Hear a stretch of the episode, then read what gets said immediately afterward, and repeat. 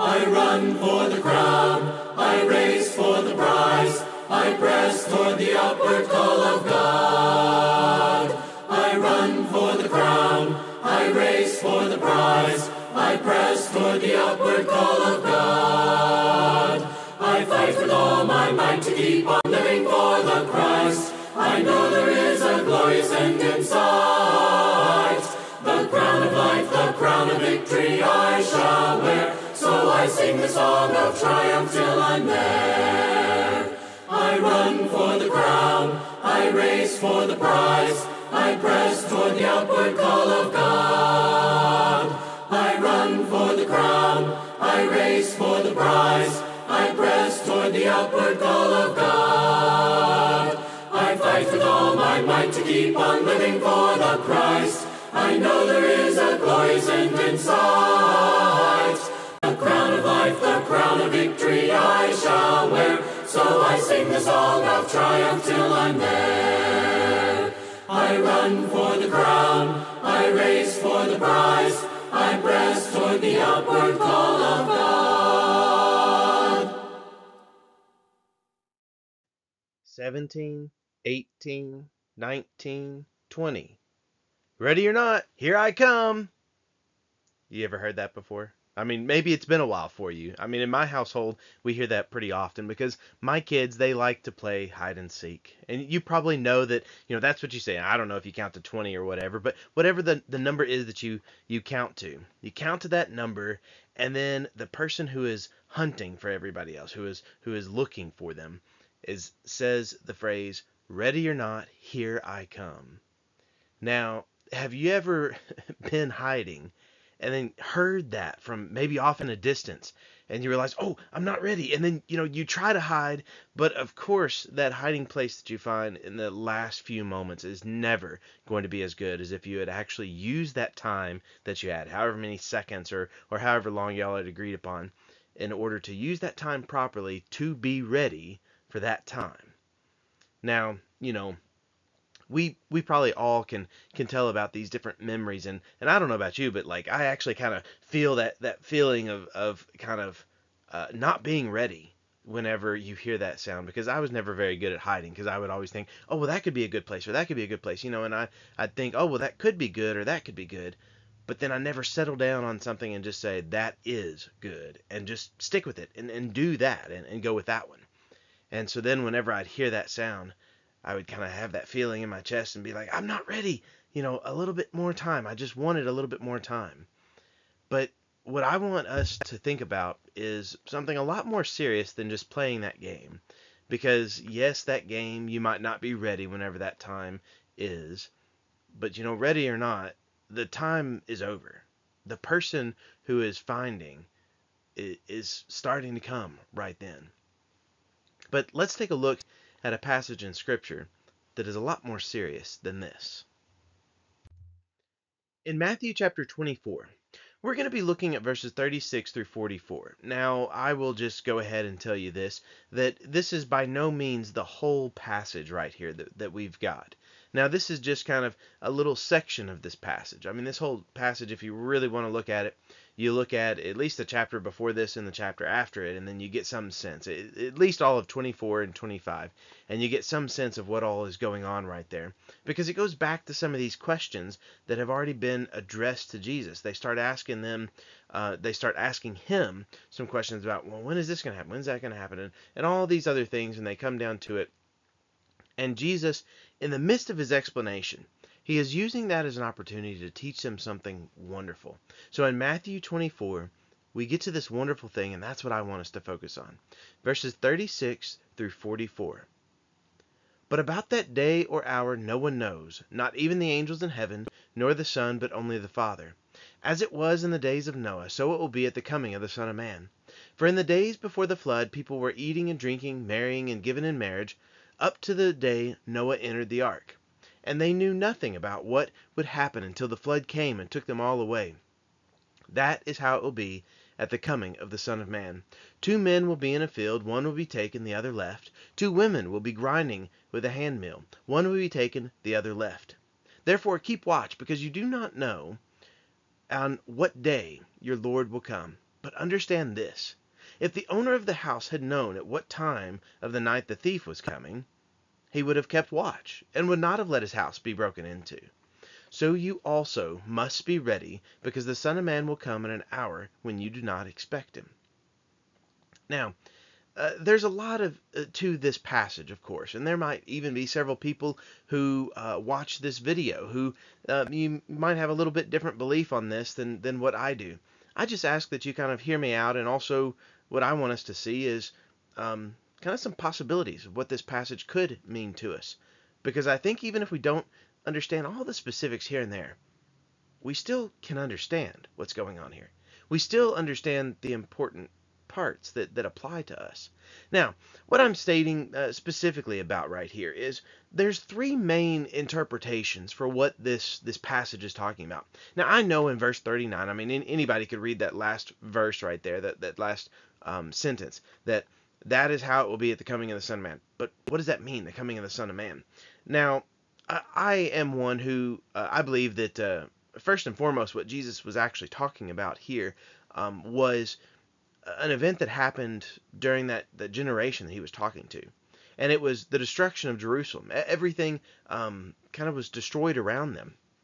Because if you look at, especially Luke's um, parallel of this uh, in his gospel, whenever he writes about it, um, he starts giving us a little bit more hints about how these armies are going to be surrounding Jerusalem and, and all these things. And all of those come down to the point when that happened was in 70 AD. Jerusalem was dest- was uh, surrounded and it was destroyed, and the temple was destroyed, and and life as you know, kind of they all knew it was going to be completely different. And I believe that's what Jesus is talking about right here, because everybody thought that oh, everything's just going to continue on, it's going to be great and and and wonderful, uh, but but it wasn't. It wasn't because judgment had been pronounced upon this this generation right here. And the judgment was that they had not been acting the way that God would want them to be. The temple was not what it was supposed to have been during this time. And because of that, God is going to take it away just as he did in previous generations. We see that this had already happened before. The temple had already been destroyed and it had been rebuilt. It was already called the second temple because it had to be rebuilt because of disbelief.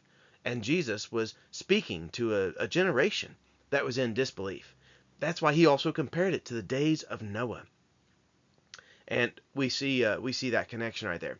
Um, now, before I get too much into the Noah thing, let me back up because I've only talked about one possibility what this passage is talking about, and that is the temple being destroyed in 70 AD. Uh, I believe that that is first and foremost what Jesus is talking about, which is interestingly enough, um, typically not even on the table for what, what most people talk about when they look at this. But that when you look at how Jesus introduces this, I believe it it fits uh, pretty close to what he's talking about. Now, there's also other interpretations of this, though. Did you know that throughout history, Christians have taken this passage to actually be referring to the time of, of one person's death, like, you know, your own death, that you don't know whenever that time is going to come? And I didn't even know that, honestly, until I kind of started looking a little bit more into this passage, and I, I found that out, but I didn't know that was historically what people even took this passage. I don't know really why you would why you would take this passage under that uh, uh, w- with that interpretation, but uh, some people have. But I do think there's still even something we can learn about that because some of the applications of it that still apply. But we'll kind of get to that one when we get to it. Uh, the third thing that uh, that some people believe that this passage is talking about is kind of the end of this age, you know, the, the end of time as we know it, pretty much, you know, the, the final end. Maybe you would uh, call it the judgment day or the day of the Lord, something along those lines. Um, that's how people have taken this passage. Now, I think there's also, you know, a lot that can be stated about that. Uh, but I think there's a lot we can learn about that final day of judgment when we look at even like Noah as well or any other day of the Lord, or any other previous time that, that God has pronounced judgment upon his people or someone who has who has been unfaithful, when he pronounces judgment, um, that's a day of the Lord. It's described in the scriptures in the Old Testament, especially as that. And Noah uh, lived during one of those times that the Lord was so disappointed in his people and in his creation that he decided to destroy it all in a flood. If you go back and you you look and compare in verses 37 and, and following right here in Matthew 24, and you compare that to uh, Genesis chapter 6, 7, 8 and 9 pretty much. That that's where the story of Noah mainly takes place. But when you especially look at Genesis 6, you see so many of these parallels are showing up that yes, during the days of Noah, people were they were just going about their everyday business. They were marrying and they were they were doing all of these things and they were just living their own lives the way that they wanted to live them. And in fact, you'll read things like the Lord saw how great the wickedness of the human race had become on the earth, and that every inclination of the thoughts of the human heart was only evil uh, all the time. That's what we read in Genesis 6 5. But thankfully, we see verse 8. But Noah found favor in the eyes of the Lord. And we see that Noah stood up in his generation to be a man who was full of faith, a man who is going to follow the Lord in difficult times. And that is a lesson that we can learn, just as in the days of Noah.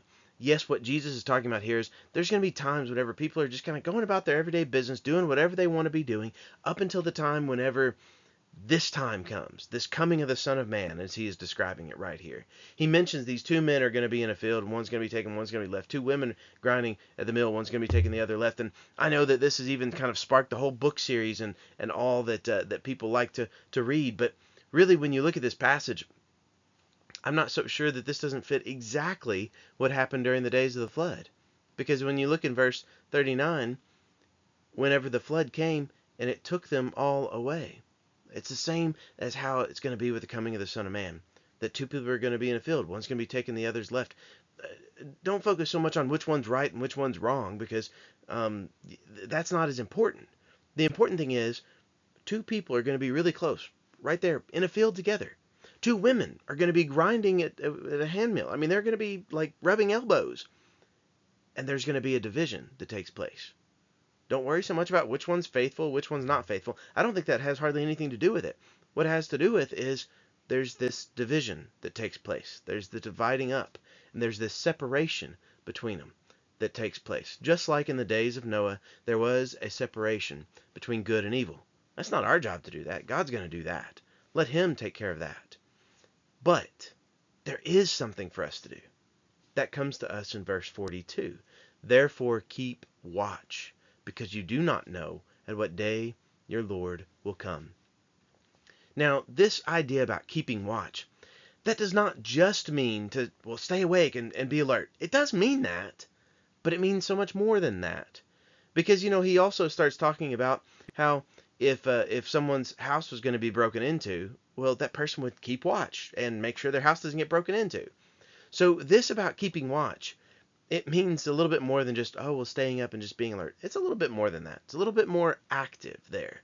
And we see, especially in verse 44, so you must be ready, because the Son of Man will come in an hour when you do not expect him. Remember how I started this lesson, right? Ready or not, here I come. Whether or not you are ready, the Lord is coming.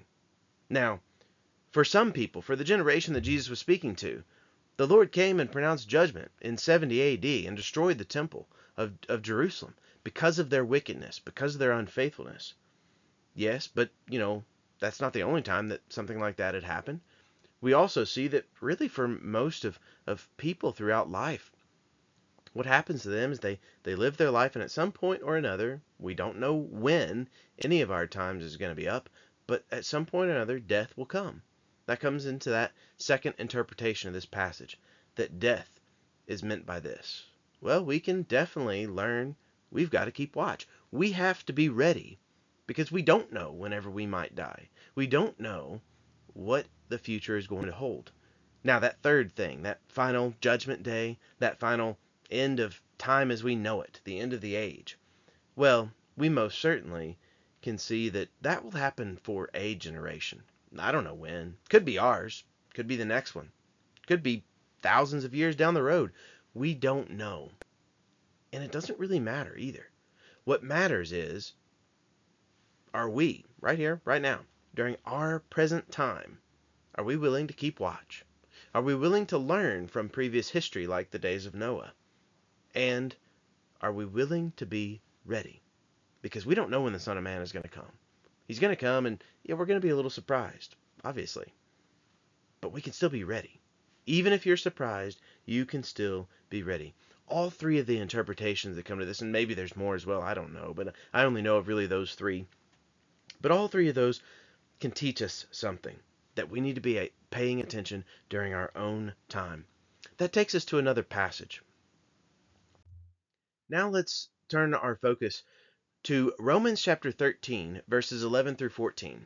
You'll see quite a few similarities between these two passages. But here, Paul is speaking to the the uh, the Romans, and he says, "And do this, understanding the present time. The hour has already come for you to wake up from your slumber, because our salvation is nearer now than when we first believed. The night is nearly over, the day is almost here. So let us put aside the deeds of the darkness and put on the armor of light. Let us behave decently, as in the daytime, not in carousing and drunkenness, not in sexual immorality and debauchery, not in dissension and jealousy. Rather, clothe yourselves with the Lord Jesus Christ, and do not think about how to gratify the desires of the flesh. This is what we are called to do. We're called to understand our present time. Do you understand your present time? More importantly than that, just just understanding it, do you do something about that? Do you realize that yes, we are closer to the final day of salvation than any generation before us has ever been? And we're closer now than whenever we first believed. We even have a song that we kind of sing about that, don't we? Well, that song gets it from this passage right here. We also see that at verse 12, yes, the night is nearly over, the day is almost here. So, what do we do about that? Let's put aside the deeds of darkness. Let's get rid of our sinfulness, rid of our darkness, rid of our Uh, of all that has been our from our past, and let's put on the armor of light. Now, specifically, you might be wondering, well, what does that mean? Well, verse 14 tells us to clothe yourselves with the Lord Jesus Christ. That's what we need to be. We don't need to be behaving in all these different types of immorality and, and, and, and all. We need to clothe ourselves with the Lord Jesus Christ. And I want to share one more just brief passage with you because when you look at what he is, is telling us right here to clothe yourselves with the Lord Jesus Christ. There's one other passage in the Bible that I've found. I, this is the only one that I, I could find that connects with um, clothing and uh, Jesus. And that actually has to do with this next one that we're going to look at.